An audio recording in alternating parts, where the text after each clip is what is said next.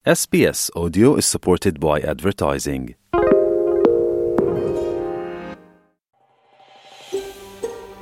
Počúvate SBS v Slovenčine. Nájdite viac pekných relácií na sbs.com.au lomeno slovak. Aj naďalej počúvame sťažnosti učiteľov, ktorí hovoria, že sú preťažení, vyhorení a nedostatočne zaplatení. Volajú po znížení pracovného zaťaženia, lepšom ohodnotení, ale aj zvýšení kvót na príjem ďalších učiteľov zo zahraničia, ktorí by ich situáciu mohli zjednodušiť.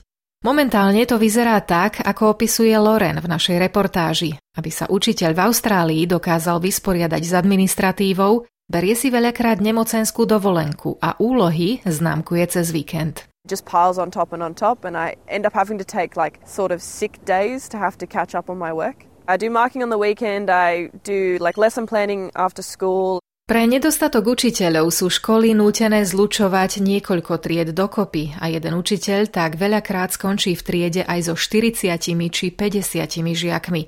A čo je najhoršie, učitelia sú v mnohých prípadoch alokovaní k predmetom, na ktoré nemajú kvalifikáciu. I end up taking other people's classes, so I end up teaching science or I'll end up teaching maybe PD, HPE, Sometimes even I've had classes where there's no teacher for other classes and we've had to collapse them together, so I end up with about 40, 50 kids. Tento problém sa netýka len regiónov, ale aj väčších metropolitných škôl, ako nám vysvetlila prezidentka Austrálskej únie vzdelávania Corina Haythorpe. Učitelia sú aj kvôli tomu prepracovaní a znechutení. Teaching out of field, which is when you are teaching subjects that you have not been trained for or qualified for, is a significant issue.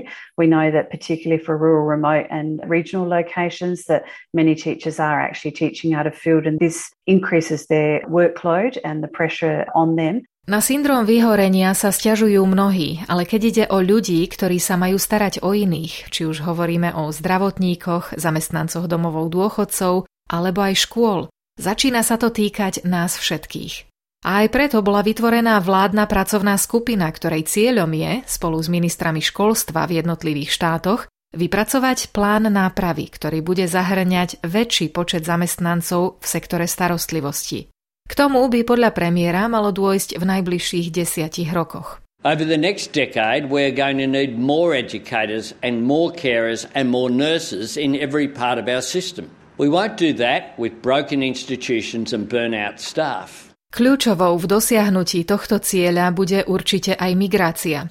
Počas tohto týždňového samitu o pracovných príležitostiach a zručnostiach v Kembere sa hovorilo aj o rovnováhe medzi investíciami do vlastných vzdelávacích programov tu priamo v Austrálii a príjmom kvalifikovanej sily zo zahraničia.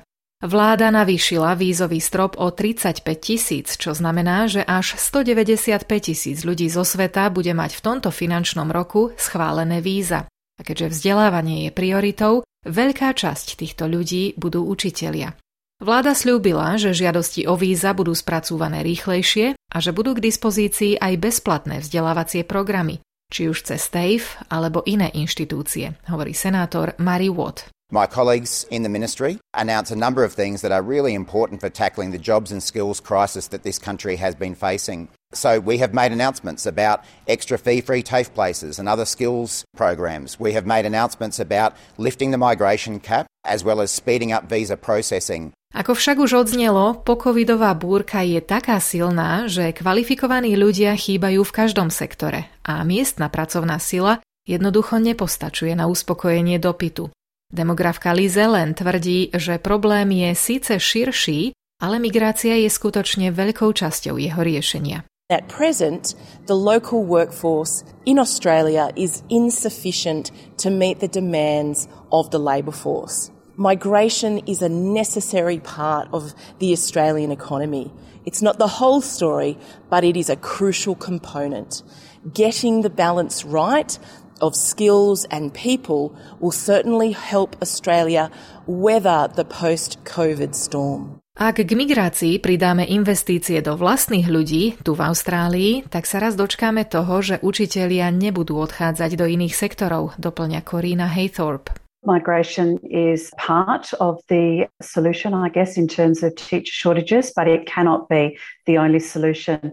And we believe that we must also invest in the current workforce that's here in Australia and make sure that we can attract and retain people into teaching. Učiteľom nemôže byť každý, ale tých dobrých si treba držať. A žiaľ, mnohí v dnešnej dobe dostávajú lepšie ponuky a odchádzajú. I keep getting prompted by people around me to get a different job, one that pays better and would be less stressful and less taxing on my time. But it's something about teaching that just, it's just what I have to do. Just what I love. V našich slovenských komunitách počujeme stiažnosti rodičov. Nepáči sa im, že deti nemajú domáce úlohy, alebo že sa v rámci vyučovacích hodín venujú mimoškolským aktivitám typu Deň matiek, otcov, starých rodičov, rôznym športovým karnevalom a tak ďalej. Ale ako je to v skutočnosti? Je férové chcieť od škôl, aby vyučovali tým spôsobom, aký si pamätáme my zo Slovenska? A je vôbec férové porovnávať slovenské vzdelávanie s tým austrálskym?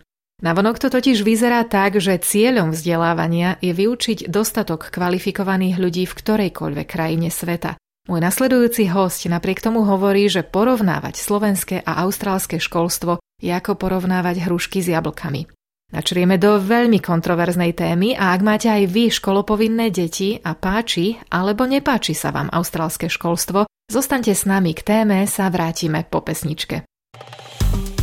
Páči sa mi? Zdieľajte, komentujte, sledujte SBS v Slovenčine na Facebooku.